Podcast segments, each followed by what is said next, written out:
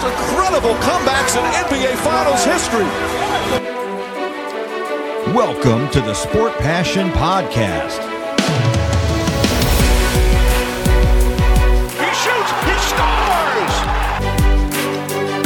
Here is your host, Lars Marendorf.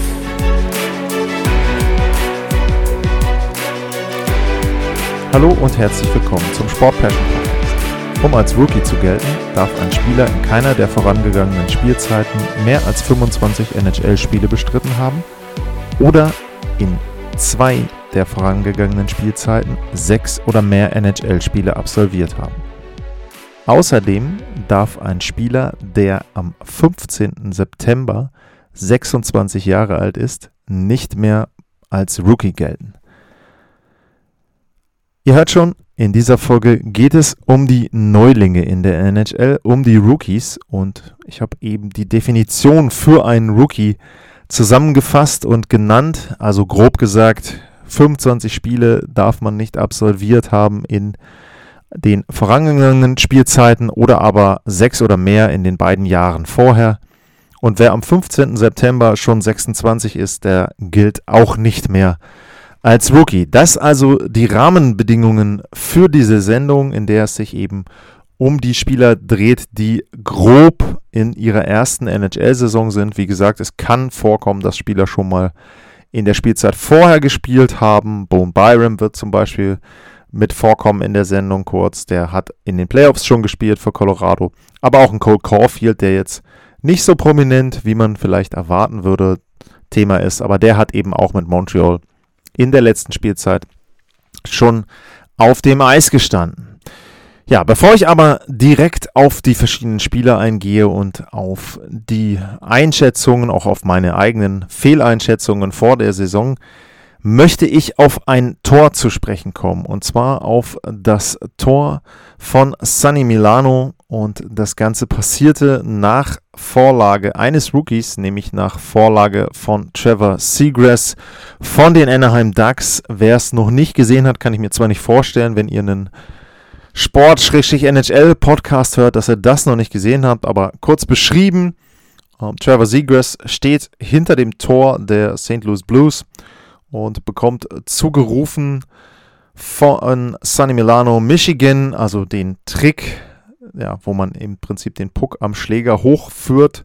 Haben schon einige versucht, Chris Kreider letztens damit ein Tor zu erzielen, aber Seagrass nimmt den Puck hoch und ja, legt ihn dann ganz butterweich über die Latte von hinten und dann ist Milano da und haut den als ja, Alley-Oop, Direktabnahme aus der Luft, Volley, wie auch immer man das nennen will, ins Tor und macht damit den Treffer für die Anaheim Ducks.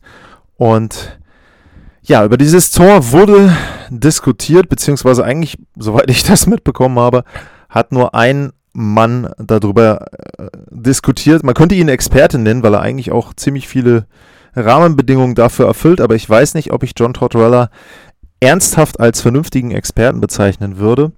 Äh, John Tortorella wurde zu diesem Tor befragt und äh, ja, ich habe mal ein paar Zitate daraus aus seinem Interview bzw. seiner Aussage zu dem Tor.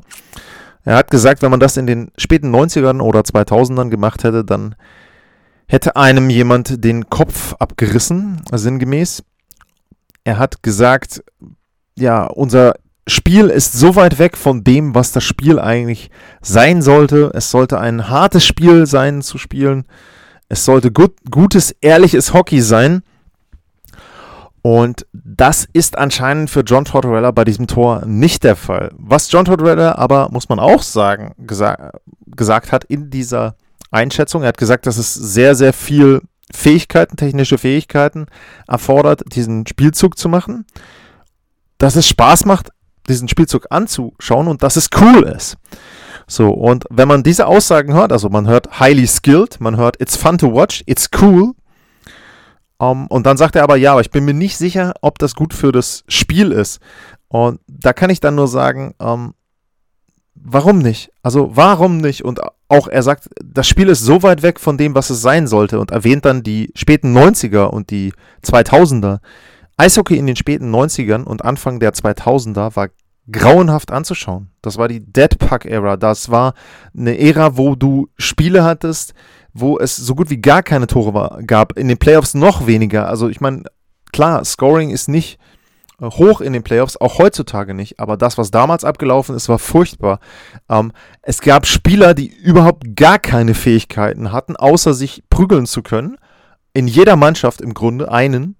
Und das war also die Ära, wo John Tortorella wieder hin will. Das war die Zeit, die er ganz toll findet. Also man muss ja nicht alles mögen am heutigen Eishockey. Und ist auch klar, dass es Leute gibt, die sagen, hey, ähm, wir sollten mehr Hits wieder haben, wir sollten vielleicht auch ein paar mehr Fights haben und so weiter. Alles in Ordnung. Aber äh, man kann ja trotzdem solche Tore haben. Und meine Meinung ist, wenn man so ein Tor sieht und wenn man dann sagt, hey, das gehört nicht in in das Eishockey rein, in, das NHL-Eishockey, was ich sehen möchte. Ja gut, dann verteidigt halt besser. Dann sorgt eben dafür, dass die Verteidiger auf diesen Spielzug reagieren, dass man eben Trevor Seagrass nicht weiß ich nicht, gefühlt fünf Meter im Umkreis, bis auf das Tor jetzt fünf Meter im Umkreis einfach freilässt hinterm Tor. Dann sollte halt einer hingehen. Und wenn dann einer hingeht, dann kann er diesen Pass so nicht spielen, dann spielt er vielleicht einen anderen Pass. Aber wenn man den da frei stehen lässt und ihm Zeit lässt und ihm Zeit gibt, diesen Spielzug zu machen und das Ganze nicht verhindert und auch nicht verhindert, dass Milano dann von vorne den relativ einfach und auch ziemlich frei reinlegen kann oder reinhauen kann, den Puck. Ähm, ja, also ich weiß nicht, wo dann das Problem ist. Und zu sagen, naja, also wenn man das in den 90ern oder 2000ern gemacht hat, oh, oh, da hätte einem einer den Kopf abgerissen. Hm, in den letzten zwei Wochen oder zweieinhalb Wochen gab es zwei Spieler, die auf einem, äh, die auf einer Trage vom Eis geschoben wurden, weil sie einen Bodycheck bekommen haben. Ja, die Bodychecks, die es da gab, die waren im legalen Rahmen. Nur die Frage ist halt, ob das das Ziel der NHL ist. Also ist es besser für die NHL, wenn ich Spieler habe, die bewusstlos gecheckt werden? Wenn ich Spieler habe, die wo ich mir Angst, wo ich Angst haben muss, wo die Mitspieler Angst haben muss, ob die überhaupt noch gesund sind, wo ich im Zweifel, ich habe vorhin Bowen Byram erwähnt, wo ich im Zweifel gar nicht mehr weiß, ob derjenige überhaupt noch spielen kann. Ich meine, bei den beiden Checks, ähm, das waren ältere Spieler, das waren jetzt nicht unbedingt Spieler, ähm, die Rookies waren, aber trotzdem ist es doch so, dass man sich Gedanken darüber machen muss, wie man das Spiel sicherer macht und wie man das Spiel dann eben auch neuen Fans vermitteln kann. Und ich glaube, man kann neuen Fans eher Eishockey vermitteln mit Aktionen wie die von Seagrass und, und von Milano, als mit äh, Spielern, die bewusstlos auf dem Eis liegen. Es wird sicherlich Liebhaber auch der, der, Sachen geben. Ja, okay, gut, aber dann sollen die Martial Arts gucken oder ich weiß nicht was. Und nur weil es eben diese Skilled Plays gibt, heißt das noch lange nicht, dass man hartes und gutes Eishockey und sauberes, hartes Eishockey auch wegnehmen muss. Also das ist immer so, das gefällt mir nicht, dass man da immer die Linie zieht und sagt, ja, also das ist Showmanship. Nein, man kann gute Show haben. Die Tore von Conor McDavid, die sind super toll und harte Bodychecks sind auch toll und tolle defensive Aktionen sind auch etwas, wo ich mich für begeistern kann, wenn Spieler dann eben vorne einen Schuss sich werfen, blocken oder wenn man gesehen hat, gab es auch die Woche, ich glaube Eric Johnson war das, der dann den Safe da macht für seinen Torhüter, der den Puck von der Linie kratzt.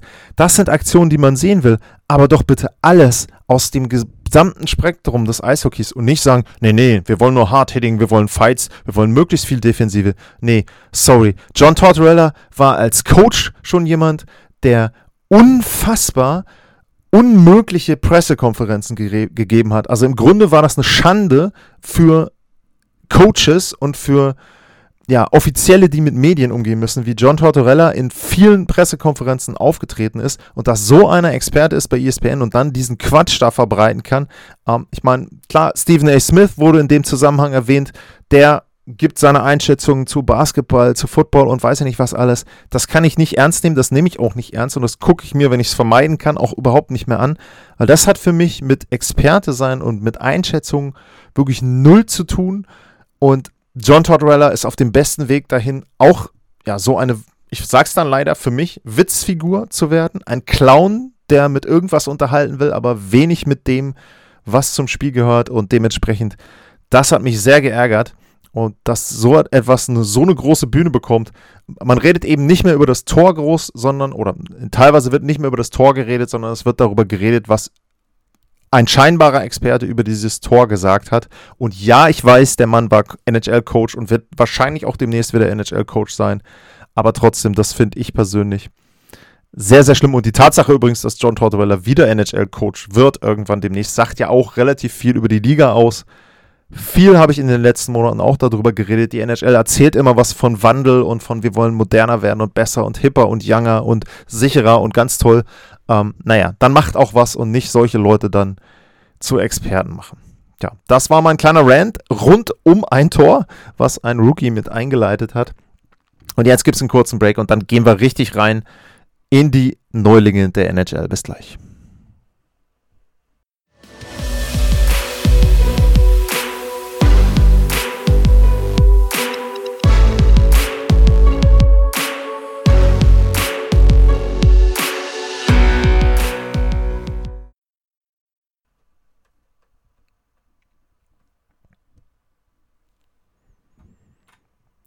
Zurück beim Sport Passion Podcast und ich fange einfach mal an mit einer Fehleinschätzung. Und ich glaube, so ehrlich muss man sein, dass ich vor der Saison ja, gesagt habe, dass Cole Caulfield der Top-Favorit sein wird auf die Trophy, auf die Calder Trophy als Rookie des Jahres. Und das war ein Riesenirrtum. Caulfield hatte letztes Jahr bei dem Run der Canadiens ins Stanley Cup Finale zwölf Punkte. Alles sah so aus, als ob der sofort eingeschlagen ist, als ob der sich sofort wohlfühlt und als ob er jetzt auch dann in der regulären Saison mit der Erfahrung aus den Playoffs, die er ja den anderen, den meisten anderen wirklich voraus hatte, richtig durchstarten kann und eben dann genau das nutzen kann, dass er eben schon weiß, wie der Hase läuft in der NHL und das war leider für ihn dann nicht der Fall. Er hatte einen ganz, ganz schlechten Saisonstart. Und dann haben die Canadiens Anfang November die Reißleine gezogen, haben ihn in die AHL geschickt. Da hat er auch ja, sechs Spiele, fünf Punkte, zwei Tore dabei, also hat ganz okay gespielt. Und dann haben sie ihn wieder hochgeholt in die NHL, vielleicht auch zwangsläufig, weil es auch äh, ohne ihn überhaupt nicht lief. Also er war jetzt nicht der Schuldige dabei. Aber auch danach, ja, so viel besser ist es jetzt nicht geworden. Er hat zumindest sein erstes Tor gemacht kurz danach gegen Washington. Er hat mittlerweile dann auch, er hat dann vier Vorlagen. Mittlerweile ist er bei sechs Punkten. Aber mit sechs Punkten in 22 Spielen wirst du nicht NHL Rookie of the Year und deswegen war Cole Caulfield eine große Fehleinschätzung, die ich hatte und wo ich dann eben vor der Saison komplett daneben lag. Ansonsten, wen gibt es noch? Äh, Quinton Byfield, ja, das ist natürlich jemand, wo ich sagen muss, okay, ähm, der war eben verletzt, war auch jemand, der vorher genannt wurde, der sicherlich irgendwo in Richtung Rookie of the Year gucken könnte. Der ist jetzt mittlerweile äh, in Ontario in der AHL und dort ja, soll er jetzt langsam rangeführt werden nach seiner Knöchelverletzung und soll eben da auch die Chance bekommen, jetzt wieder ein bisschen Eiszeit zu bekommen, auch ein bisschen sich dran zu gewöhnen. Und dann vielleicht bekommt er dann den Call-up noch zum Ende der Spielzeit. Und da muss man jetzt sagen, hatte ich ja vorhin drüber geredet, was ist überhaupt ein Rookie? Wenn er jetzt zum Beispiel dann die letzten 10, 15 Spiele macht, dann gilt er im nächsten Jahr immer noch als Rookie. Also das wäre für ihn vielleicht dann ein ideales Szenario und auch für die Kings gar nicht schlecht. Und da muss man mal gucken. Die haben ja auch einen ganz guten Saisonstart gehabt und wenn ich jetzt mal einmal reinschaue in die Standings, ich weiß gar nicht, wie weit sie jetzt von den Playoffs weg sind. Naja, gut, es sind drei Punkte. Also Edmonton hat einen Slump. Ähm, falls die Kings in die Playoffs kommen könnten, wäre es natürlich genial, wenn man dann einen Byfield ähm, auch noch hochholt und ihm da eben auch noch etwas Spielzeit gibt. Ansonsten wäre es noch zu nennen, Marco Rossi. Bei Marco Rossi freue ich mich, auch wenn er nicht NHL spielt, dass er überhaupt wieder auf dem Eis ist. Der hatte Covid-19, der war richtig schwer erkrankt. Da war auch nicht unbedingt klar, ob er wirklich so Profisport weiter betreiben kann. Der ist mittlerweile bei den Iowa Wild unterwegs. 16 Spiele, 16 Punkte. Und ich hoffe, dass der dann in der nächsten Saison als Rookie mit loslegen kann. Das so ein bisschen zu Spielern, ja, die in zwei Fällen nicht enttäuscht haben, sondern verletzt waren und die man vor der Saison aber so ein bisschen auch auf dem Zettel hatte oder richtig auf dem Zettel. Dann geht's los mit denen, die sehr, sehr gut spielen. Und da sind zwei von den Detroit Red Wings dabei. Und an allererster Stelle ist Lucas Raymond zu nennen. Und ich sage jetzt immer mal das Alter dahinter, weil ich da auch auf einen Punkt komme dann nachher, wo ich sagen muss, da kann man, ja, aus meiner Sicht äh, fehlt da wieder ein bisschen eine Linie bei der NHL, da müsste man auch nochmal was anpassen, denn teilweise werden hier Äpfel mit Birnen oder wirklich Nachwuchsspieler mit ja, eher etablierteren Profis verglichen. Lucas Raymond ist 19 Jahre alt und der hat im Moment in 29 Spielen 25 Punkte, also fast einen Punkt pro Spiel. 10 Tore hat er dabei gemacht. Er hat schon einen Hattrick und er ist bester Scorer der gesamten NHL, was die Rookies betrifft. Und das Erstaunliche dabei ist, vor Saisonbeginn war gar nicht ganz klar, ob er überhaupt in den Kader reinkommt. Ich meine, bei meiner Vorschau habe ich das auch erwähnt, dass es offen ist, ob er denn überhaupt in den Kader der Detroit Red Wings für die NHL mit reinkommt. Und ja, war gut für die Red Wings. Die haben ja bisher auch eine ganz ordentliche Spielzeit absolviert. Und Lucas Raymond ist einer der Hauptgründe dafür, dass sie so ordentlich spielen.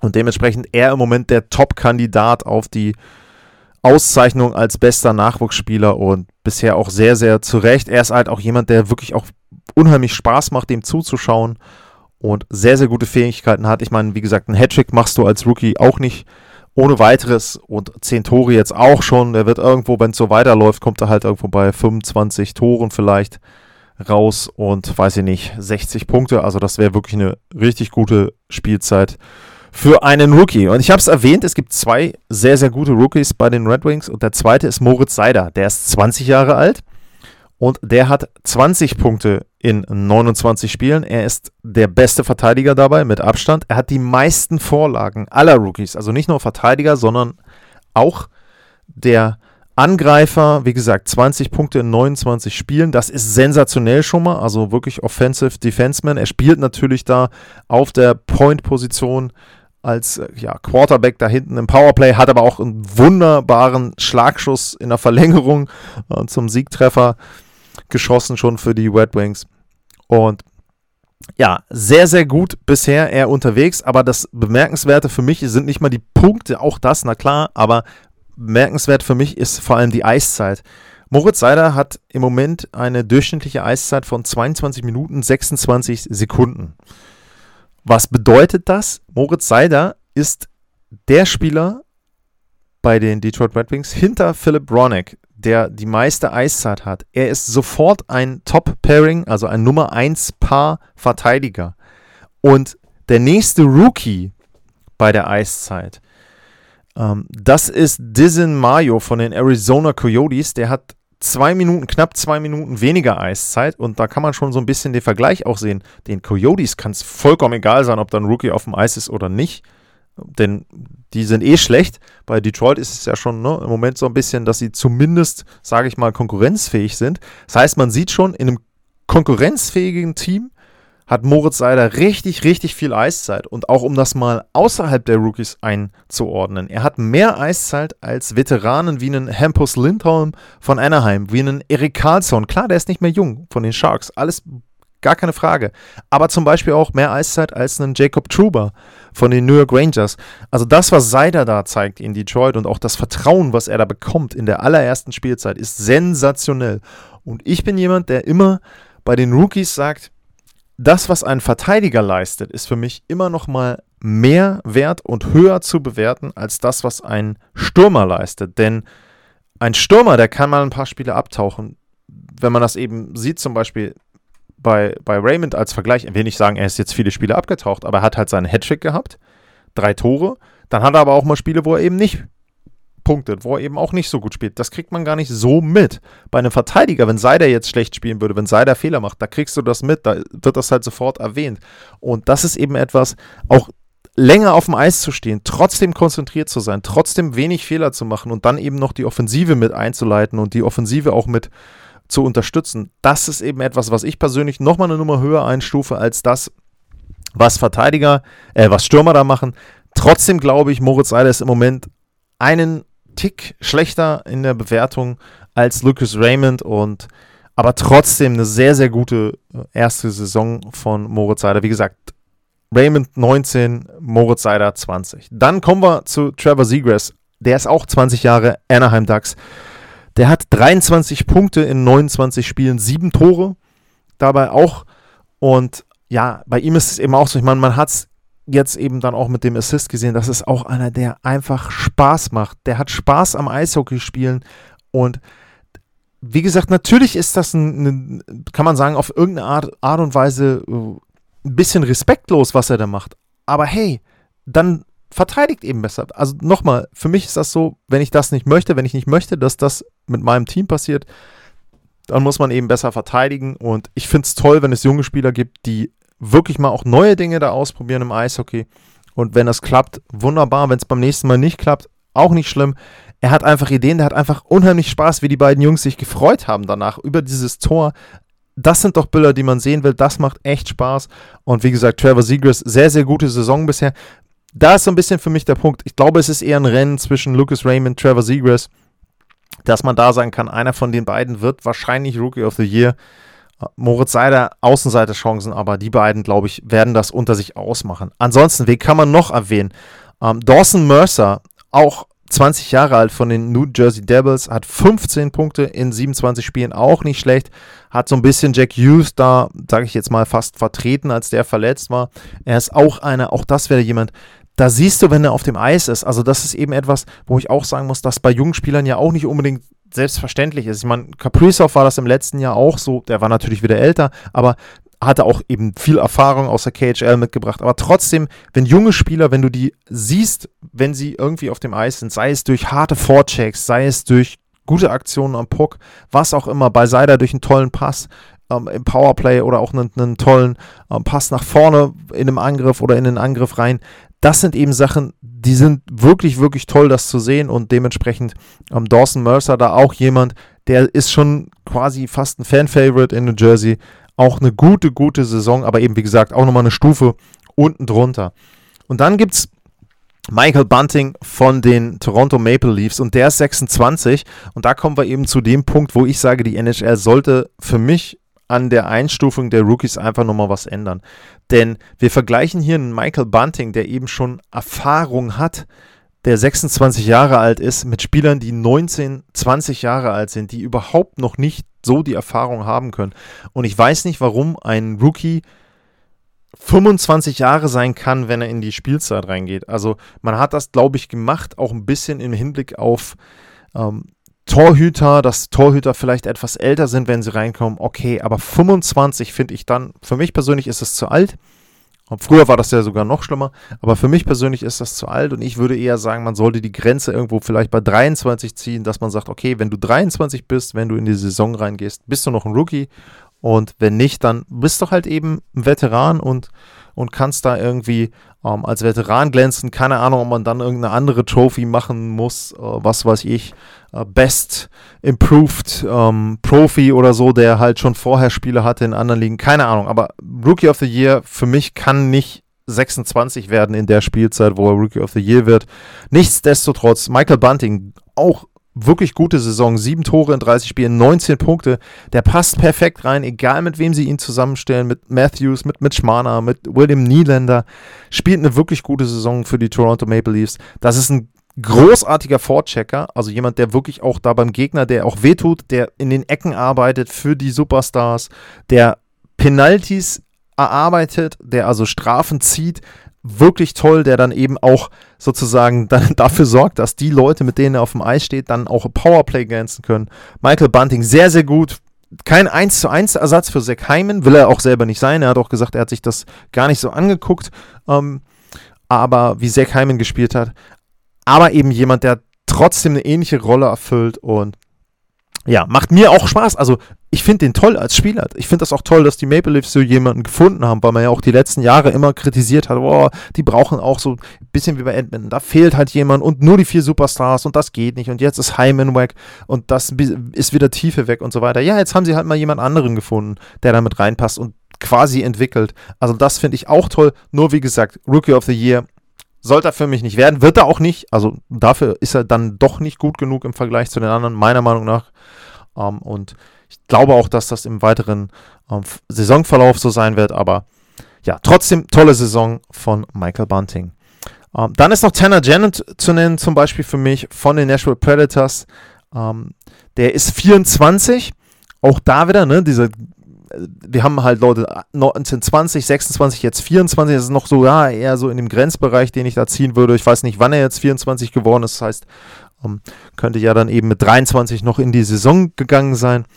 Ähm, er ist zum Beispiel insoweit besonders, der hat alle seine 14 Punkte ähm, bisher jedenfalls bei Even Strength sich geholt. Das heißt, er hat keine Powerplay-Zeit bekommen, wie das andere eben haben. Zum Beispiel bei Seider ist das natürlich dann auch durch das Überzahlspiel ein bisschen geschönt und auch durch Secondary Assists. Aber ähm, Tanner Janet eben jemand, der sehr, sehr gut bei 5 gegen 5 unterwegs ist. Und ähm, dann kommen wir noch zu zwei Spielern der Colorado Avalanche. Ihr wisst, wie immer, Colorado muss ein bisschen in der Sendung vorkommen bei mir. Ähm, einer ist sehr schade. Ähm, der wird wahrscheinlich nichts mit dem Rookie of the Year zu tun haben, obwohl es am Anfang so aussah, als ob er da richtig eingreifen könnte. Bone Byram, 20 Jahre alt, hat 8 Punkte in 13 Spielen gehabt und äh, ja, man sieht bei 13 Spielen schon, hm, okay, hm, vier Tore dabei, also auch sehr, sehr gut, sehr offensiv unterwegs. Teilweise war es am Anfang so, dass man gesagt hat, er spielt besser als Kale McCarr, was auch daran lag, dass McCarr noch nicht in Form war, aber was auch zeigt, wie gut Bowen Byram sein kann. Nur äh, bei Bo Byram ist eben das Problem, dass er im letzten Jahr schon Probleme mit Gehirnerschütterungen hatte. Er hat jetzt einen Ellbogen ins Gesicht bekommen. Es war mehr zufällig, aber es hat eben anscheinend seine alten Probleme mit Gehirnerschütterungen wieder nach oben ja, getragen, nach oben geschwemmt sozusagen. Und bei ihm ist es jetzt leider so, dass er sehr, sehr viel ausgefallen ist in den letzten Wochen. Und da muss man einfach erstmal hoffen, dass der Junge wieder fit wird und dass er hoffentlich seine NHL-Karriere fortsetzen kann.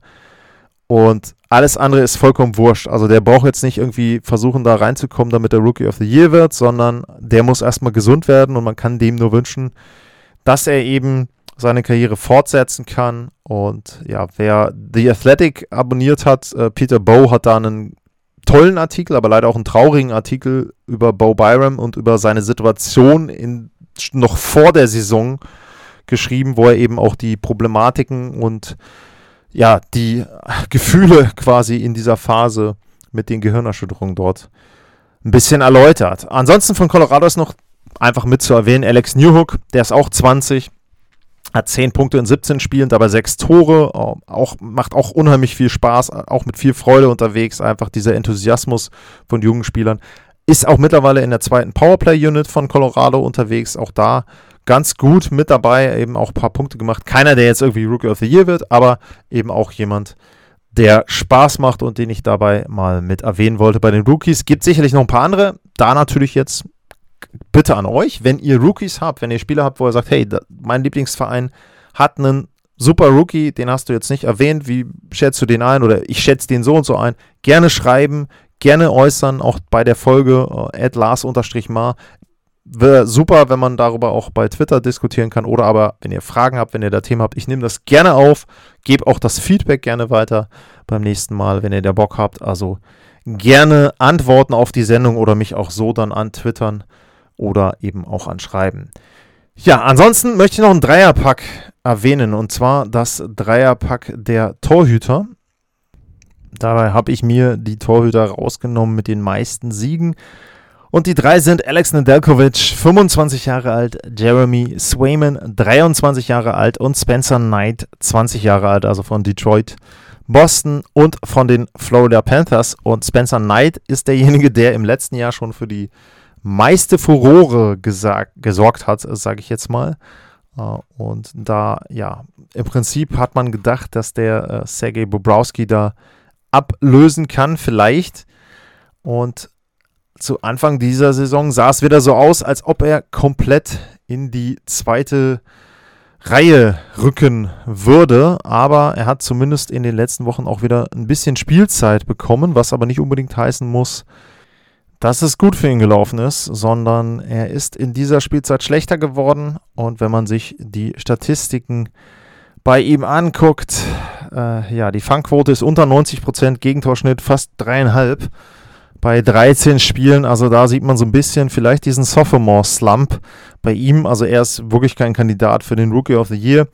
Ähm, Alex äh, Nedeljkovic, da war es auch so, dass man gesagt hat, Mensch, letzte Spielzeit wirklich gut gespielt in Carolina und könnte auch jemand sein, der jetzt Rookie of the Year wird. Ähm, auch da, hm, schwieriger Start eigentlich so ein bisschen für ihn, hat allerdings ähm, bessere Statistiken, hat auch neun Siege, ähm, mittlerweile auf dem Buckel die meisten, was Rookie-Torhüter betrifft. Fangquote ist fast 92 Prozent, Gegentorschnitt 2,7. Ja, okay, muss man ja immer einordnen. Er spielt halt in Detroit, aber auch da die Leistung ist bisher nicht so überragend, dass ich sage, als Torhüter kommt er da jetzt im Moment rein in diese Conversation für den Rookie of the Year.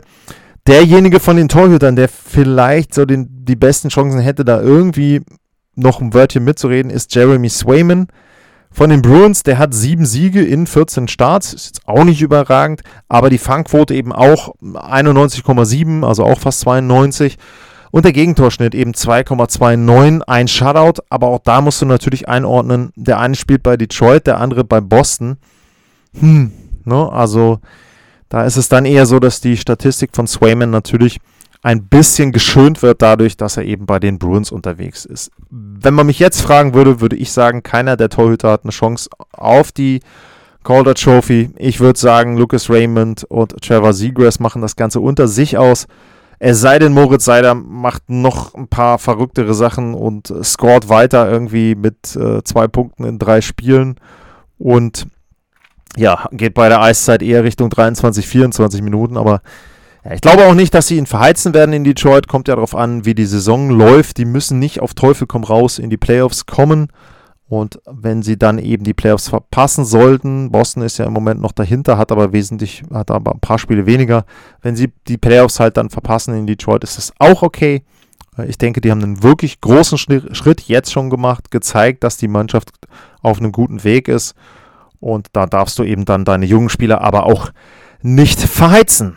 Ja, das war's für heute. Das war die Folge zu den Rookies, zu den Neulingen. Wie gesagt, wenn ihr Feedback habt, wenn ihr Fragen habt zu den Rookies, aber natürlich auch zu allem anderen, was es gibt rund um die NHL, gerne bei mir melden. Mich würde natürlich auch das abschließend als Aufgabe vielleicht eure Meinung interessieren. Also zu dem Tor Seagrass auf Milano. Was haltet ihr davon? Findet ihr das gut fürs Eishockey? Sagt ihr, hey, das ist nur Show, das ist was, was wir nicht sehen wollen, das ist irgendwie fürs All-Star-Game ganz toll. Skills Competition, aber hat mit echtem, mit altem, guten 90er, 2000er Eishockey nichts zu tun. Dann bitte melden und mir schreiben und wenn ihr das gut findet, natürlich auch. Und ansonsten sage ich vielen Dank fürs Zuhören. Bleibt gesund. Bis dann. Tschüss.